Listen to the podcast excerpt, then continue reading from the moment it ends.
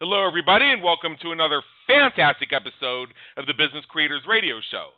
My name is Adam Hommey. I'm your host, and I am so honored by your wise decision to join us today.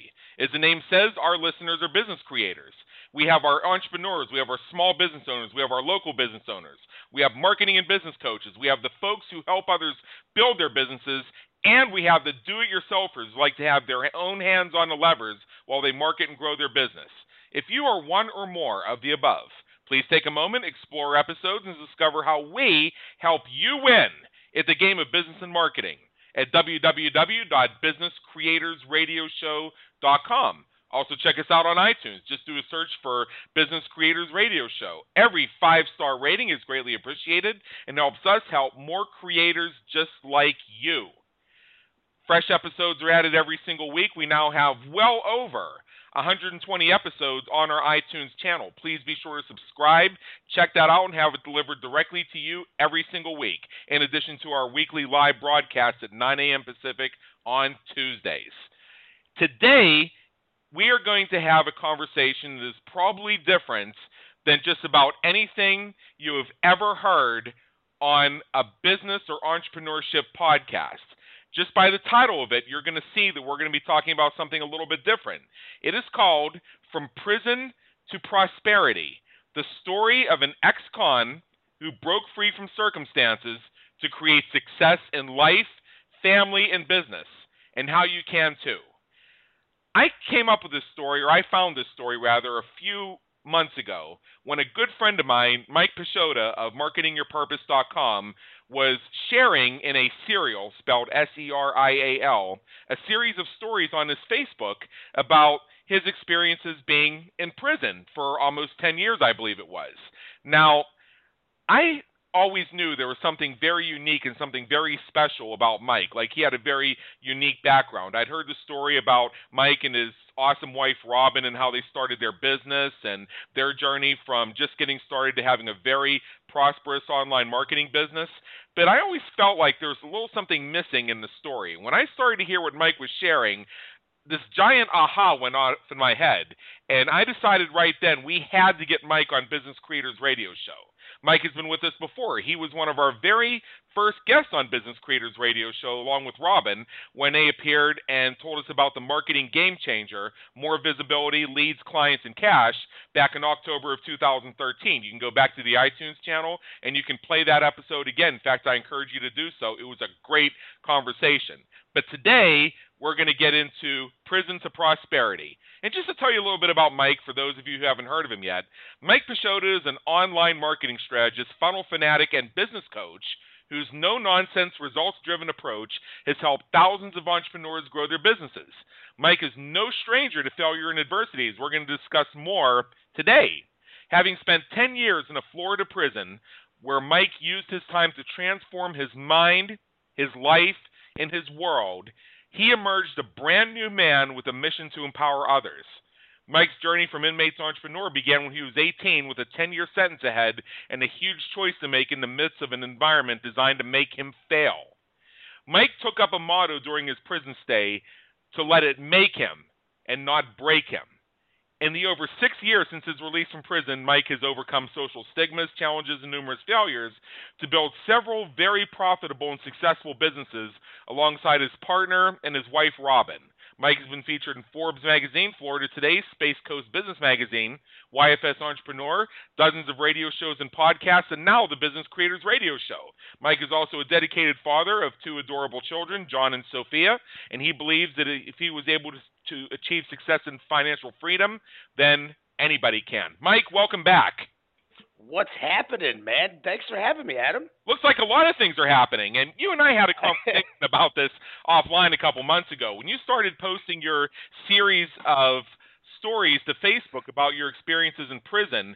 It really gripped me. I, I mean, I would log on to Facebook every single day just waiting for you to post the next installment because, in its own way, it made me realize that hey, I, I've been in prison myself. Now, I've never been convicted of a crime. In fact, as far as I can remember, unless there was some night in college I really was too drunk, I don't think I've ever even worn handcuffs, even for a moment. but uh, but I recognize that uh, most of my adolescence, particularly that period of time, which some people call high school, was like a prison a prison sentence for me. I was in a place where I felt that the system was designed to break me, where my accomplishments were used against me. Even the design of the building, which was built in the late 1970s in what was called the institutional style, where oh. really a lot of block with paint over it and no windows in the classrooms. And the day I graduated, when I, and I reluctantly went to the ceremony because my parents made me, uh, my whole line on it was, I got my I got my certificate. I'm out of here. You guys can celebrate here as much as you want, but I'm done. I've never looked back, and ever since Penn State figured out that I was going to have the money and the loans to be able to afford an education there, nobody's ever asked me about this stuff. But it's something that's kind of you know been inside me for a while, feeling like I lost a piece of my life and I was in an environment that was really rigged against me due to something that I don't know, maybe I did something to deserve this, maybe I didn't, I really don't know. But that's what really drove it home for me and I'm thinking, holy crap. Replace the word prison with high school and Mike is telling my story. nice. I remember the conversation, man. Yeah. Well, most of our episodes on Business Creators Radio Show, we ask you about your passion that led you to where you came from, and we ask a question about time and money. And if anybody wants to hear Mike's answer about time and money, go back to the other episode. In this one case, that's really not what we need to talk about here. Uh, where I'd like to start with, Mike, is you know you have a very successful business, marketingyourpurpose.com. You have an awesome discussion group on Facebook, Marketing Megaminds. I check in there every single day. It's one of the best discussion groups going for entrepreneurs and small business owners. And you know, you've been out of prison for six years. You got a great business. You got a great home. You have a lovely wife and two beautiful children, and everything's going great for you. Why now are we talking about your prison experience?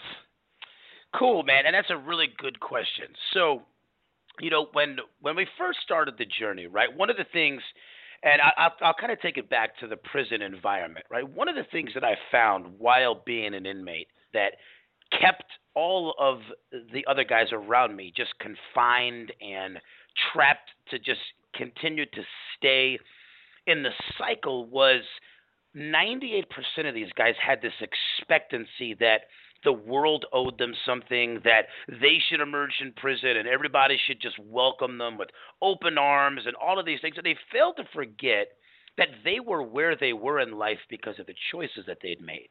And it dawned on me very early. And as I emerged from prison, I made a very solid commitment and an internal realization that I expected nobody to accept me. I expected nobody to think of me any differently than the person that I was before I went to prison, up until the point that I had proven to them that I was different. I did not expect anybody to just simply rely on my words that I spent 10 years and I've changed this and that.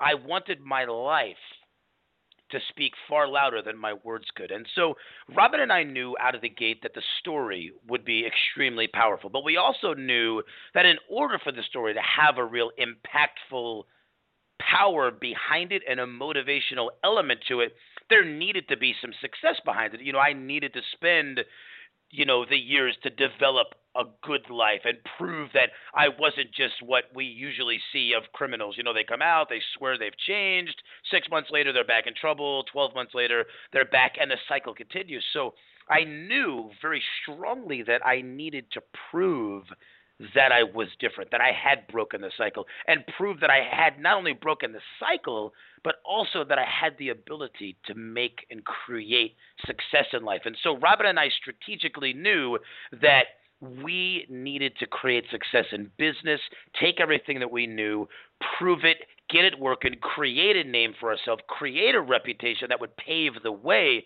so that when we began to share the story, it would just simply be one of those things where people would just be awed. And that has been the response where we share with and I've talked to you know some very very high level entrepreneurs about the story. You know, folks like Lewis Howes, Lisa Sasevich, Nick Unsworth. I've talked to them and right. you know shared personal things, and they've all just been awed. Um, I'm good friends with some of them as well, and when I shared the story, it was just a wow, like I know you, I know you personally, and this just makes the story so much more powerful. So, from a strategic perspective, Robin and I knew that there needed to be kind of a paving the way, let my reputation precede itself, and then share.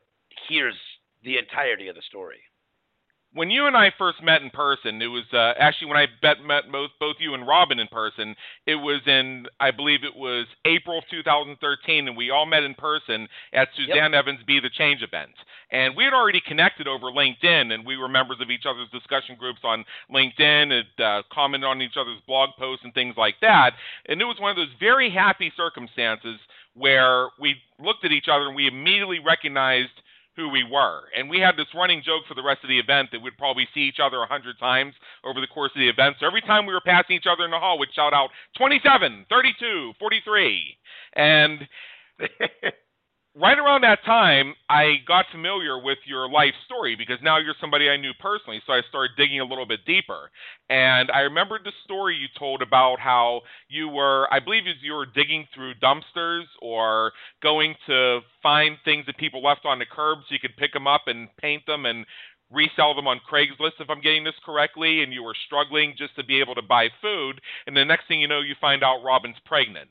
Now, I'm thinking to yep. myself at the time, these are two very smart people. And I know that there are a lot of rags to riches stories in terms of entrepreneurs, but I'm thinking to myself, why were these people, why were the Pisciotas doing this kind of stuff just to be able to buy bread. Because I know myself as an entrepreneur, there's stuff that I would hate to have to do. But if I lost my business and lost everything, I could get online tomorrow under a new business name and go back to doing some of these other things and have people ready to pay me right now. I'm thinking these guys are at least as smart as me, if not smarter when it comes to marketing. Why were they digging through dumpsters? And then when I heard the story about the prison, it started to click for me that maybe there was some sort of disadvantage. So if you could tell me a little bit about what happened after you came out of prison and some of the struggle to get to where you are, because I think there's a gap there. I mean, we hear so much about people come yep. out of prison and they apply for jobs and can't get one, or they're restricted by what their PO tells them they can do and can't do. So what was that like for you, and how did that lead you to entrepreneurship? I think is the second part of that question.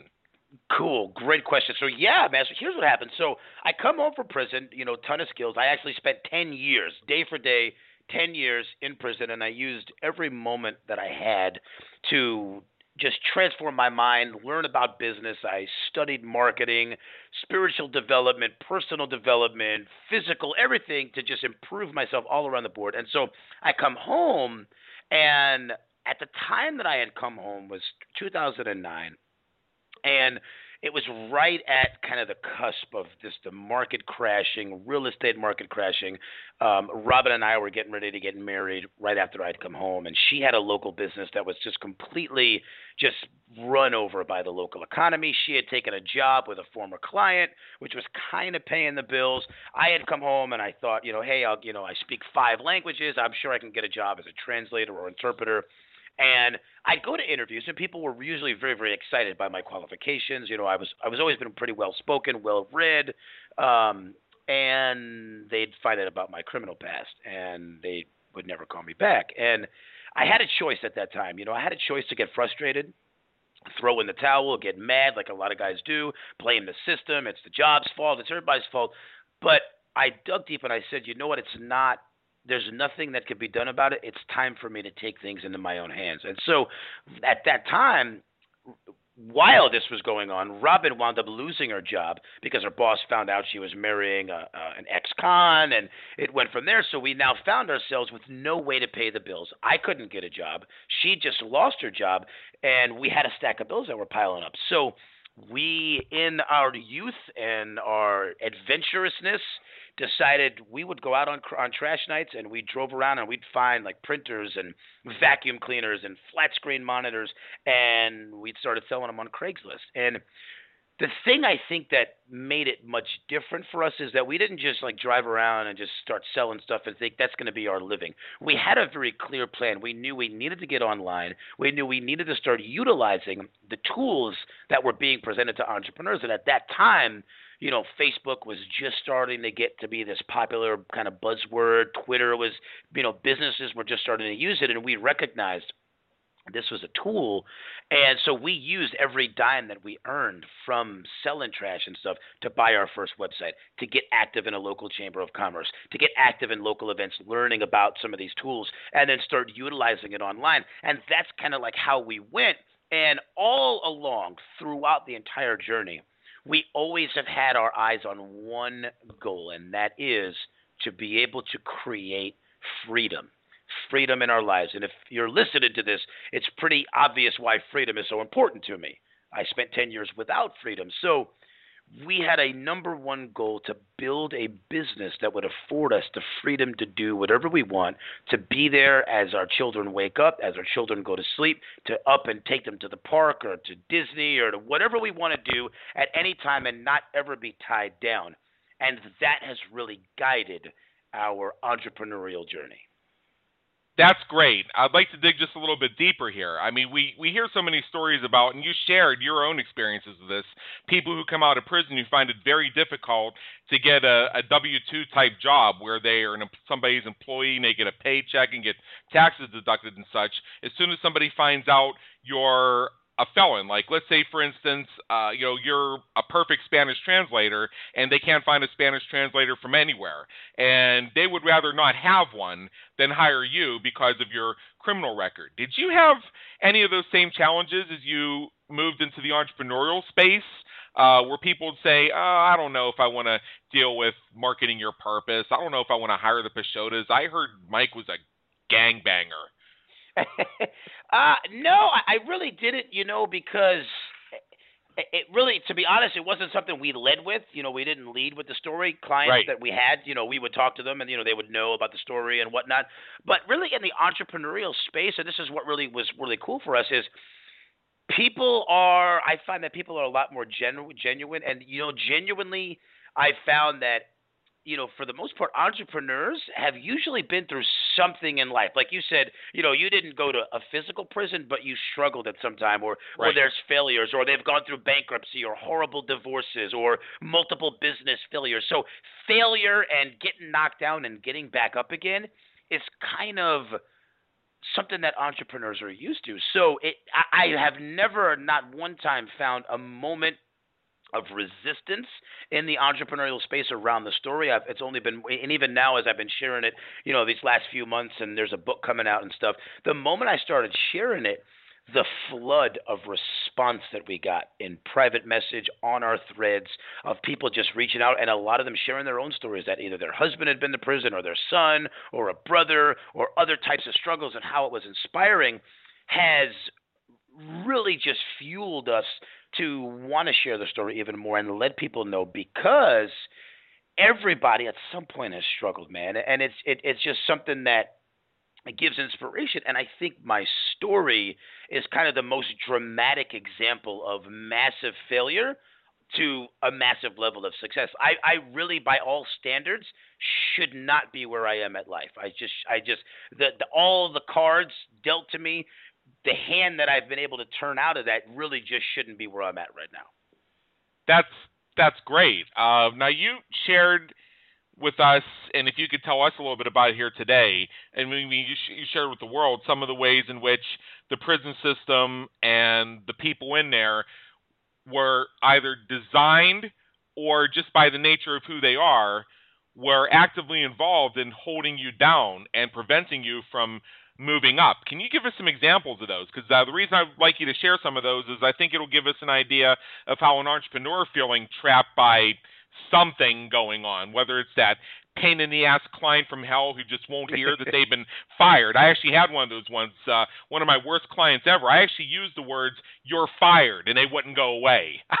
so, so I, that pales in comparison to what you're about to tell us. But give us some examples because I think I'd like to hear some of that so people can get inspired uh, that you can achieve and overcome despite some incredible obstacles. Yeah, man, for sure. So, and, and here's, and I've shared this, and I know you read some of the posts and stuff. Is that you know the prison environment is really geared to keep you down. You're around these guys that they have no desire to change. They're there. They're they're not thinking bigger. They're not thinking of. A lot of times, I found that there's a lack of connecting choices with consequences in most of the guys that I was around, and so they never could recognize that the choices that they were making on a daily basis were the reason for where they found themselves, whether it was their second, third, fourth. Even I've seen guys that was their ninth time in prison, and you would think, are you never gonna like wake up and see that it's the choices you make are directly correlated? And so while i was there i'm making different choices. I'm studying. I'm studying business. I'm reading the bible. I'm immersing myself in everything to change the way that i think. It made me a minority in an environment where being a minority is is probably not the best thing to be so you become a target and so a lot of these guys would really go out of their way to to hate on me and you know just to bother me or do things to you know, to just hinder me, steal my books, or if it was a, a day that we were working out on the weight cage, they'd try to beat me there and get all the weights and hog them up so I couldn't work out, and just do things simply because. And I found later in looking back that the the choices that I was making and the way that I was spending my time removed their excuse. It removed from them the excuse that it's the system's fault, it's the officer's fault, it's the police's fault, it's your neighborhood, it's your parents.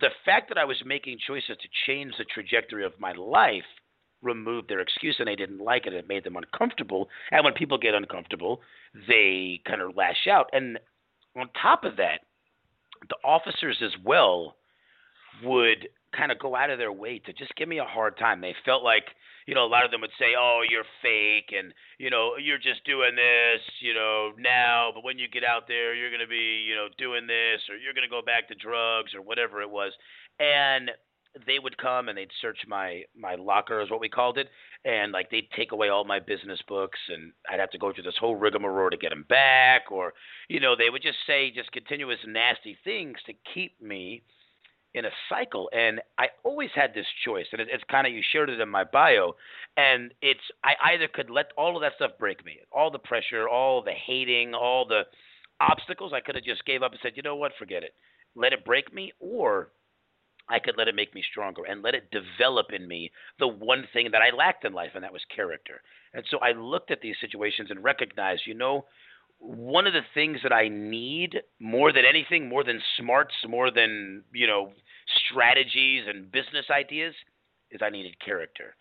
And these situations and the continuous pressure that they brought gave me the opportunity to develop the character that I would need when I walked out of those gates. And that was how looking at those situations and going through them, how I was able to switch them around and really kind of welcome them and embrace them and let them change me. And I would say the same thing to folks that are listening, wherever you're at in the entrepreneurial journey, whatever you're facing, you could have gone through multiple failures, you could go through multiple successes.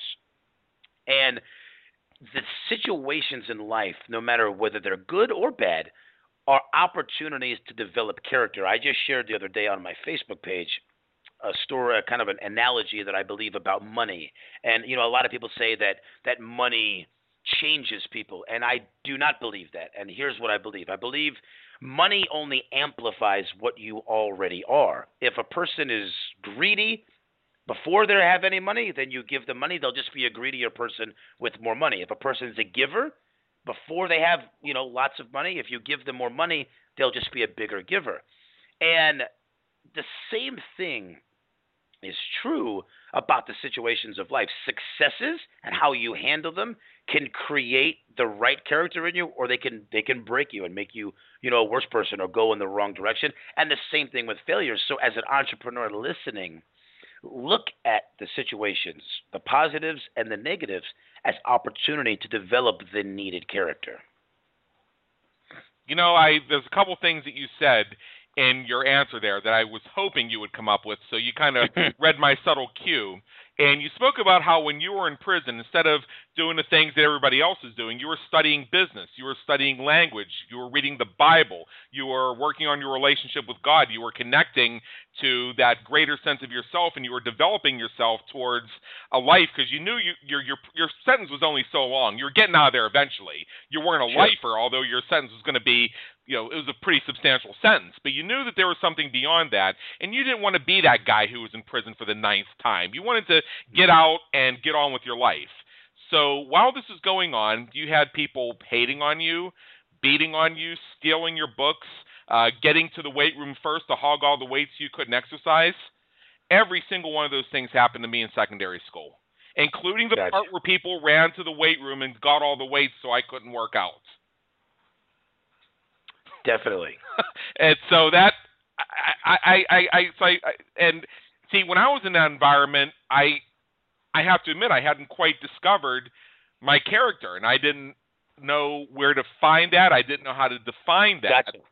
So I found myself going in the opposite direction, trying too hard to fit in. I got a part time job so that I could buy really nice clothes. I tried to mimic some of the behaviors. I tried to quote unquote be cool. And it seemed like no matter what I did to try and as as people so well meaningly told me, you gotta be a friend to have a friend. You gotta go along to get along. It just got worse.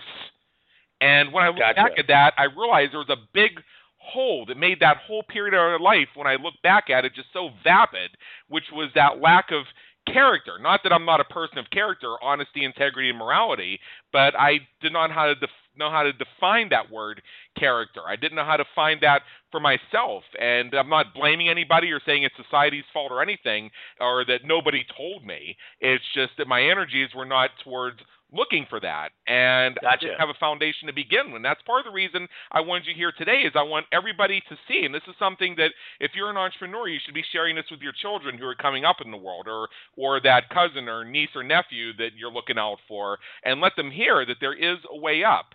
Now when you got into prison, I imagine that uh, they didn't, uh, you know, you didn't, uh, you know, at the same time they took your street clothes and gave you the overalls, you said, "Hey, can I have some business books and a Bible? I want to bettering myself." Uh, so I imagine when you went in, you were kind of like those other guys. Am I right? And if so, I mean, if I'm wrong, tell me I'm wrong. But it, but you probably were, an extent, like one of those guys. Uh, Sure, of course I was. You know, I mean, I, I you got to realize, you know, the transition from the street right. to you know to an incarcerated environment. I you know I didn't change overnight, but you know it was you know, it was just a daily commitment. And, and I tell you, I think one of the most kind of foundational moments. It was probably about 16 months into my sentence.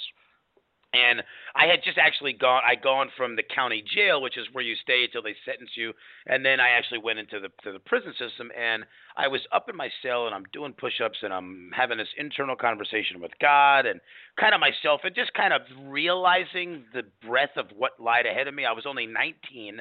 I was a young man, you know, really hadn't found my way in life, had no idea what this time was going to bring. And being 19, looking at 10 years in front of you is that's more than half of my life already. So it was very overwhelming. And I think one of the things that really set the way that my time was done and how it changed me was I was up in that room and I'm, I'm having this internal conversation with God, myself, reflecting, and I just remembered committing that you know I they I let them take 10 years of my freedom.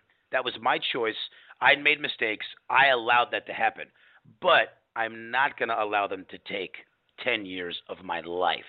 And so I realized that I always had a choice to live. Just because I was behind bars and in behind fences didn't mean I had to stop living. Excuse me. No.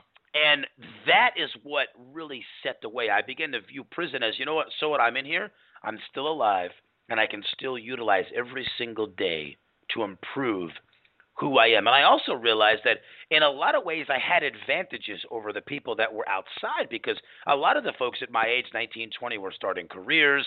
They were kind of being, you know, kind of herded in a certain direction. You go to college, you go down this direction, you go, you know, where you're supposed to go. Boom, you you just kind of get herded along. I had the ability to be outside of it. I had all the time that I needed and wanted in life to focus and study and grow and learn, and I recognize it as an asset. And it, it's really what I think just really just changed everything. Yeah. And there's something you said right there at the end that I want to seize upon, and this is the entrepreneur's struggle, and this is the entrepreneur's opportunity. Is you know, you you were talking about some of the other people who are about 19 years old, maybe some of the people that you went to school with. So they graduate, they get their diploma, they get their ropes around their neck, or oh, I'm excuse me, cords and they wear their gown and then they go to college, they work their 40 years after the gold watch, they put into their 401k, Yeah. and they look forward to their bungalow in Florida where they'll shortly thereafter die of a heart attack on the golf course. Now, the entrepreneur finds himself in entrepreneurship in many cases because that just didn't quite work out for them in one way or another. Maybe they didn't do so well in school. I mean, look at all these uh, these visionary business leaders who people will try and nitpick them and say, "Oh, but they dropped out of college." Drop out? I, I, I would call it something else. I would think. I would say it's finding a higher purpose in what's going on here. This just isn't working out for me, so I'm going to try something else. So tell me if I'm I'm being accurate when I say that in some ways you being incarcerated was actually liberating because it helped you to sidestep some of the traps that many people just willingly walk into because they're told that's the way to go. Absolutely, and I, that's a very good word to describe it. I would say that it was liberating because it, it wouldn't have. I I would have never gotten free from the cycle that I was in. I either would have found myself dead, or the world that I was in up till the time of being 18 and finding myself sentenced was just a world of negative, dysfunctional family, drugs, crime was all that I knew. So prison really helped to pull me out of it and let me see there's more to life than what I had been exposed to up to that time. Excuse me. I never would have even known that there was anything outside of the world that I had saw there. So yeah, it was extremely liberating and allowed me to see things in a different perspective. And I and a lot of people ask me, you know, looking back, you know, do you regret, you know, if you could change it, would you? I no, I wouldn't because that 10-year prison sentence is really who's made me the dad, the husband, the entrepreneur that I am today. Without it, Lord knows who I would be today. Yeah, when I look back at my own experiences, I said what I went through is not even a pale cry compared to what you went through. But for myself, it was a personal hell.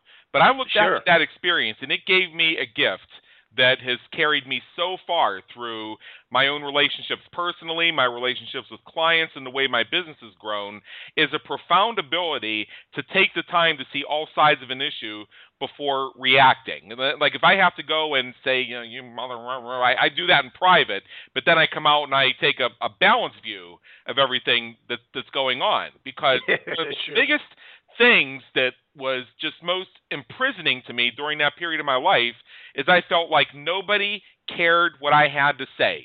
It Ah. was always, well, you got to do this, you got to do that. Your, your whole future's on the line. Now, tell me, you're 15 years old and uh, and you got a deficiency report in some class you, you're having a hard time passing anyway, and now your whole life is on the line. And uh, oh, you don't have the right friends. Like, you know, I don't have any friends. I'd like to have some. Uh, so uh, so you're you're asking me to judge something I don't even have. I mean, it's uh, it was so confusing to me, and I just I just wanted to scream every day of my life as will somebody please just listen to what I have to say without laughing at me. gotcha. Yeah, and when I see that uh, some when I see that there's more than one side to a story, or I see that there's a situation and not everybody has had their say, I'll be the first to intervene and say, look, we got to go all the way through this, and we got to put all the cards on the table and find out all sides of this thing. And it's not about judgment. And when I find myself in a in a scenario like that where I have to have that conversation with somebody, and you know I'm not perfect. A couple of people sometimes have to have that conversation with me. You know, what I look for in both cases is a space where your truth will be respected and not judged and not questioned. And I have found Gotcha. that's a I have found that's a great way to solve problems and diffuse situations is to give a person the opportunity to speak their truth without interrupting them to say ah no no or giving them some facial expression that lets you know lets them know that you're losing them or whatever to let them say whatever it is that they have to say. And also understand that there is not this one thing called the truth. Because if there is this thing called the truth, uh, the criminal justice system, which is something you've had firsthand experience with, wouldn't need to exist because they would have known as soon as you walked in whether you were innocent or guilty. Um, and it would be the same with everybody. I mean, we wouldn't need, need trials or anything. In fact, if there was a truth, criminals would just say, "Oh boy, I just broke the law. I need to go turn myself in right now." I mean, it just wouldn't. It just wouldn't be that case. And it's also possible for two people to view the same situation, have completely different interpretations of it, even though they were both watching the same thing happen at the same time, both take lie detector tests and pass. because of this principle of that person's truth. And that in itself was one of the most liberating things. And I probably would not have the same appreciation for that if I had not gone through what I went through, which is why when I hear how prison and incarceration were so liberating to you, uh, I I did that just that just moves me to the point where I'm almost beyond words here. So um, sure, and, and, it is, man. It, it definitely is, and and I think it's something that when I do share with people, that it really does. I think it just really wows people that they're just like, you know, wow, I, I'm I'm really blown away that. Uh, you know, a situation like that is really challenging, and the fact that it could set you free and it could liberate you and it could be the catalyst to go on to create you know great successes in life and you know i've had struggles in business you know we all have right. you know robin my, my wife and i you know the first year or two you know we had ups and downs and struggles uh-huh. and the the situations in prison and those things are really what I was able to draw from for strength to continue to press through and not give up and not let situations outside because I found that life inside of prison and outside of prison wasn't really different. It's really all about choices and how we react to those choices. And so out here, I really got a really good opportunity to kind of put that character and put that mindset to the test when I was faced with some very similar choices out here. You know, would I let doors shut in my face? Would I let, you know, nobody hiring me? Would I let, you know, being broke or my wife getting fired or, you know, business struggles or, you know, lack of whatever crush me and break me, or would I just continue to press through it and press harder? And you know, a thing to really remember is that when I dove into the business world, I'm coming from 10 years in prison to within six months of being out of prison, I was very active in the local chamber of commerce. I was networking, and you know, there was a fear involved in that because I'd never been around business people, you know, conversing with guys that knew business and wore suits and, you know, drove Ferraris and this kind of stuff. And I knew in my heart and mind that if I was to see success, I was going to have to put myself in a lot of uncomfortable and unfamiliar situations and just press through to them. And I, I, you know, I just think all of those things just really helped, you know, to kind of pave the way. And you know, my wife and I have saw ups and downs. We've changed our business model a few times, and you know, we've we've really been able to see success, you know, as of late over the past few years, and really create that freedom. And I would say to the folks that are listening, I think the most important thing really is is to have a clear focus on where you're going and know here's the thing that I want to create. I think so often we get wrapped up in the mechanics of business and the doing and we never really have a solid goal. Like my wife and I, from the very moment we were married and, and even started even talking about entrepreneurship, we didn't really know what we wanted to do in business or where business would take us or what opportunities would even present themselves. But we did know that we wanted leverage and we wanted freedom in our lives. And that has always been kind of the the north star that has guided us. When opportunities presented themselves we could always kind of measure and filter them through would they get us there or would they be a bump in the road to keep us from being able to get there? And i think for everybody listening that's really really really important.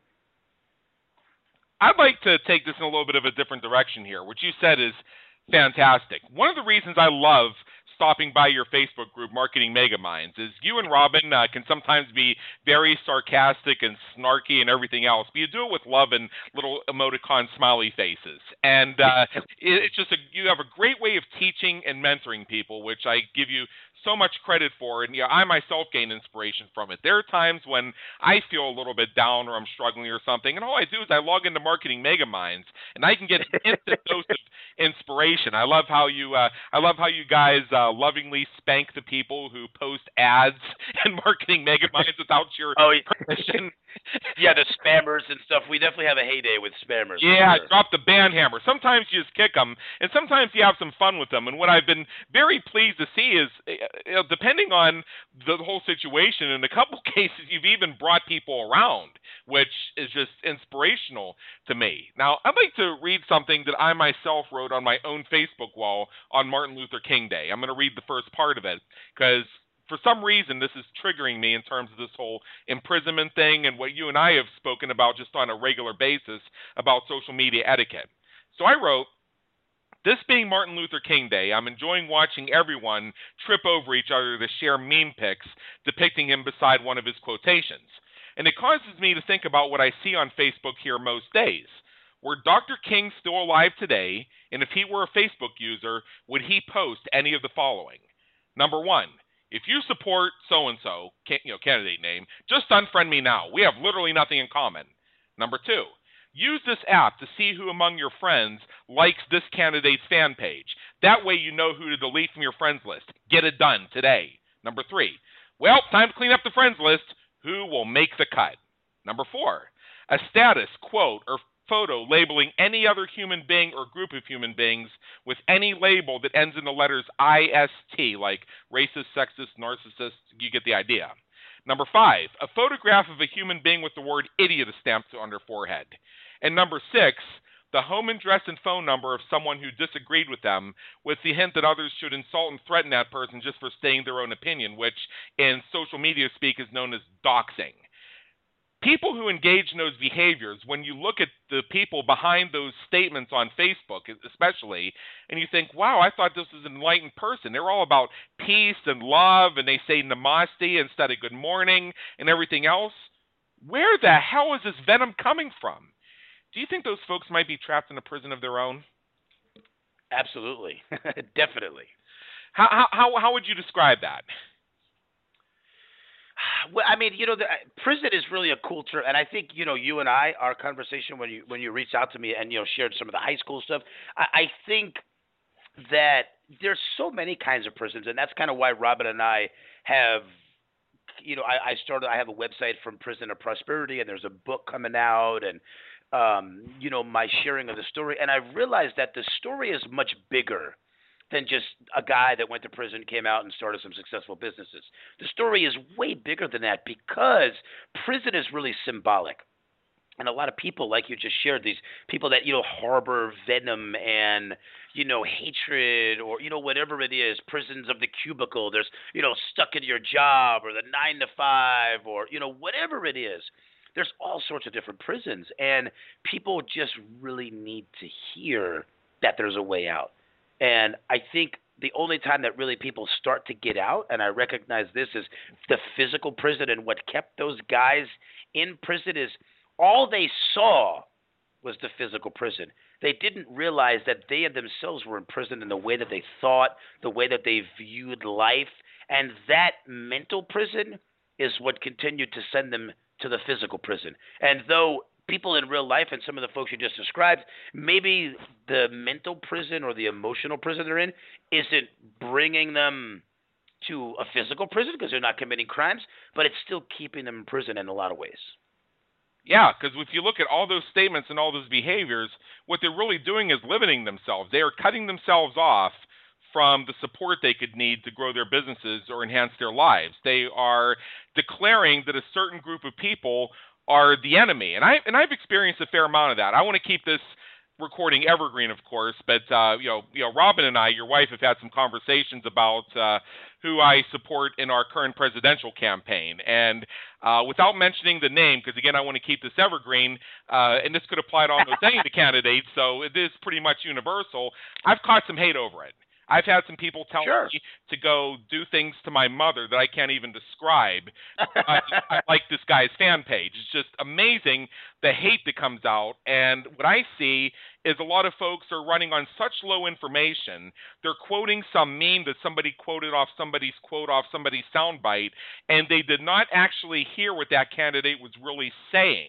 They're not even taking the time to think, why would somebody support that candidate? How on earth could they support that candidate when that candidate has spoken in favor or against such and such a thing without taking the time to get to know that person and finding out what really motivates them? It's it's really in many cases something very deeper and something very unique to that person's experience. And I think that in some ways we build prisons for ourselves. Like we literally stand in the middle of the, the six by eight pod or however big a cell is these days and build the bars from the inside while the guards hand them into us and yep. firm the cement and everything else and then put the roof over it and then lock the door and then hand the guard the key. by our unfortunate reluctance or inability to be open to humanity. Absolutely, total. I, I don't think I could have said it better myself. Completely agree. Yeah, and and if there's one message I'd like people to hear as you're listening to this today is to look at ways you may be imprisoning yourself and limiting yourself without recognizing it, without you know at least consciously because it hasn't been pointed out to you yet, or because you're not actually in an enclosure that is separated from the rest of the world by bars and people with guns. Definitely. Yeah. Uh, as we come towards the end of this, because we have about 15 minutes here, this has been a fantastic interview, and it feels like we just got started. And I could ask you questions, but there is a there is a, a sidebar. Well, not really a sidebar to you; it's front and center. But um, it's I guess a component of your experience in prison where um, from inside the bars you found love. I did, and let's. That's a very cool piece of the story. I, I remember, you know, Robin, my, my current wife, she was a radio DJ, and I was a young inmate. I was probably 20, and she had a Christian hip hop and R&B radio show that me and a good group of guys used to listen to on Friday nights, and we'd listen to her every Friday night. And one particular night, I'd asked my mom if she'd called the radio station and asked the girl to give us, you know, a shout out, play a couple of songs for us.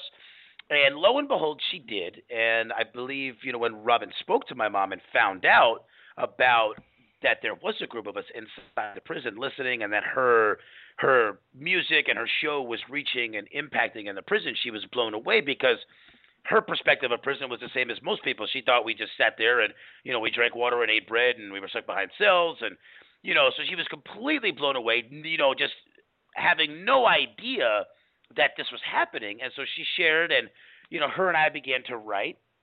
And you know, just in writing, um, you know, neither of us really pursued it out of you know, let's try to hook up and whatnot. But just in writing and getting to know one another and getting to speak, it became very, very clear that there was definitely a divine appointment upon our meeting, and we just went with it. And she stayed and visited me, and you know we fell in love and bonded and grew together over seven and a half years of my time in prison. And then I had come home, and we got married about six weeks after I came home. And here we are, almost celebrating our seventh anniversary, and business and two beautiful kids, and hanging out and enjoying freedom there were some obstacles to that, obviously, above and beyond the early communications with her were through were through glass. Weren't there some people conspiring against your love, and did that continue even after you got out? Oh yeah. Oh, oh I mean, Robin constantly faced you know criticisms from people on the outside. Just you know, her she lost friends. You know, her her family kind of ostracized her for a little while, and it you know, people definitely it definitely wasn't something that you come home and mom and dad like, woohoo! Yeah. Marry a, an ex inmate. You know, nobody threw her a party. Um, not at first and stuff, but you know, towards the end of my sentence, um, you know, her parents did come to visit me several times and really sought to get to know me. And her dad was actually the person that married us. He's a pastor. He was the one that actually married us at the ceremony. So, towards the end of my sentence and coming home, I think people really got to know and saw, well, wow, this this is real. Like these guys really are going to get married, and you know, a lot of them sought to kind of get to know me. And then when I came home, you know, they did get to know me, and they saw, well, well, you know, we probably made some judgments just simply based on stigmas and not really getting to know a person. You know, we just judge you simply based on your inmate label, like, oh, you're an inmate, that means you're this, this, and this. And when the folks kind of got past it enough to at least get to know me, then er, then everything changed and people really were open to it and were like, wow, I guess you know this this this really is a good thing.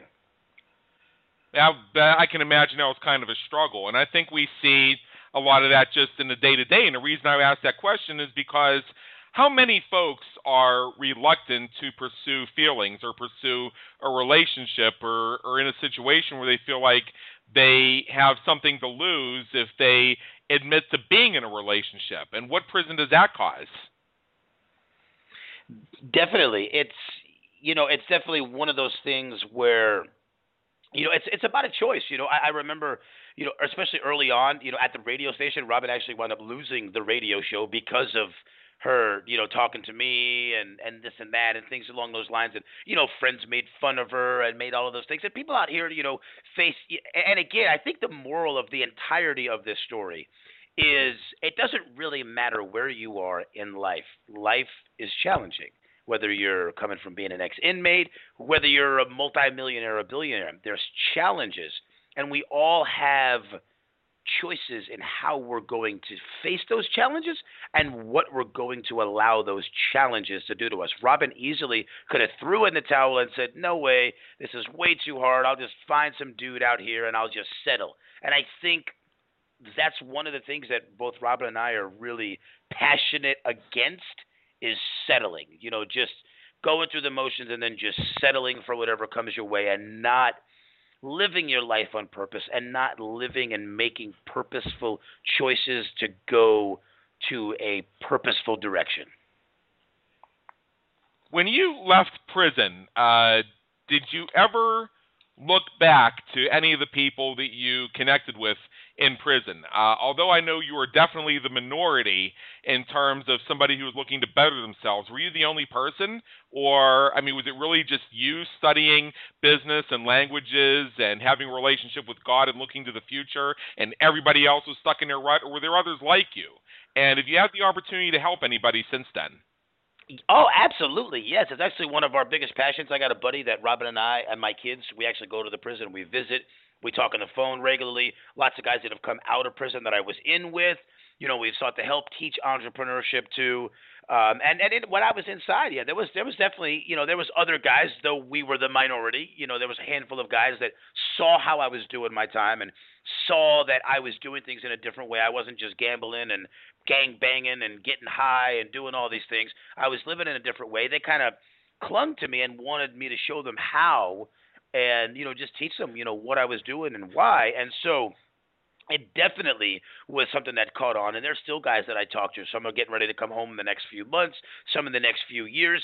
It's it's definitely been something that I, you know, though I walked out of prison, I never wanted to just just forget where I came from and just continue to move forward and act like it's not part of my life or that it's not something that has a huge impact on who I am and where I am in life. So it's definitely been something I've been very purposeful to reach back in and help, and and that's a big part of why I'm writing the book that I'm writing, which is going to be coming out soon, and why I did a video that's about the story and you know some of the some of you know some of the things that we're talking about and some other things that just kind of tell the story because people inside and people outside need to hear it in your work, and I don't expect you to uh, to break the coach-client confidentiality laws or anything like that. but uh, do you have any examples of work you do with some of your clients of marketing your purpose, or your coaching clients or consulting clients, where you draw upon your prison experiences to help them through some of their own barriers? If uh, if there's a couple examples of that that you can give, again, without mentioning names or too many specifics to reveal who they are.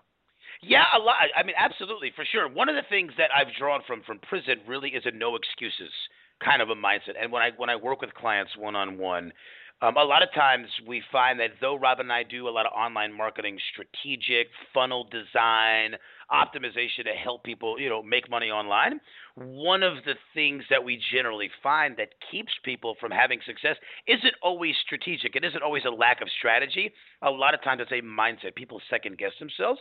So where I can bring my prison experience is is a very solid conviction of press forward, don't second guess, get going and it's really funny. I'm actually in my office and I'm staring at a quote that's up on my wall that really ties into the mindset and where I think prison and what I kind of was developed in me from that that I bring into working with clients.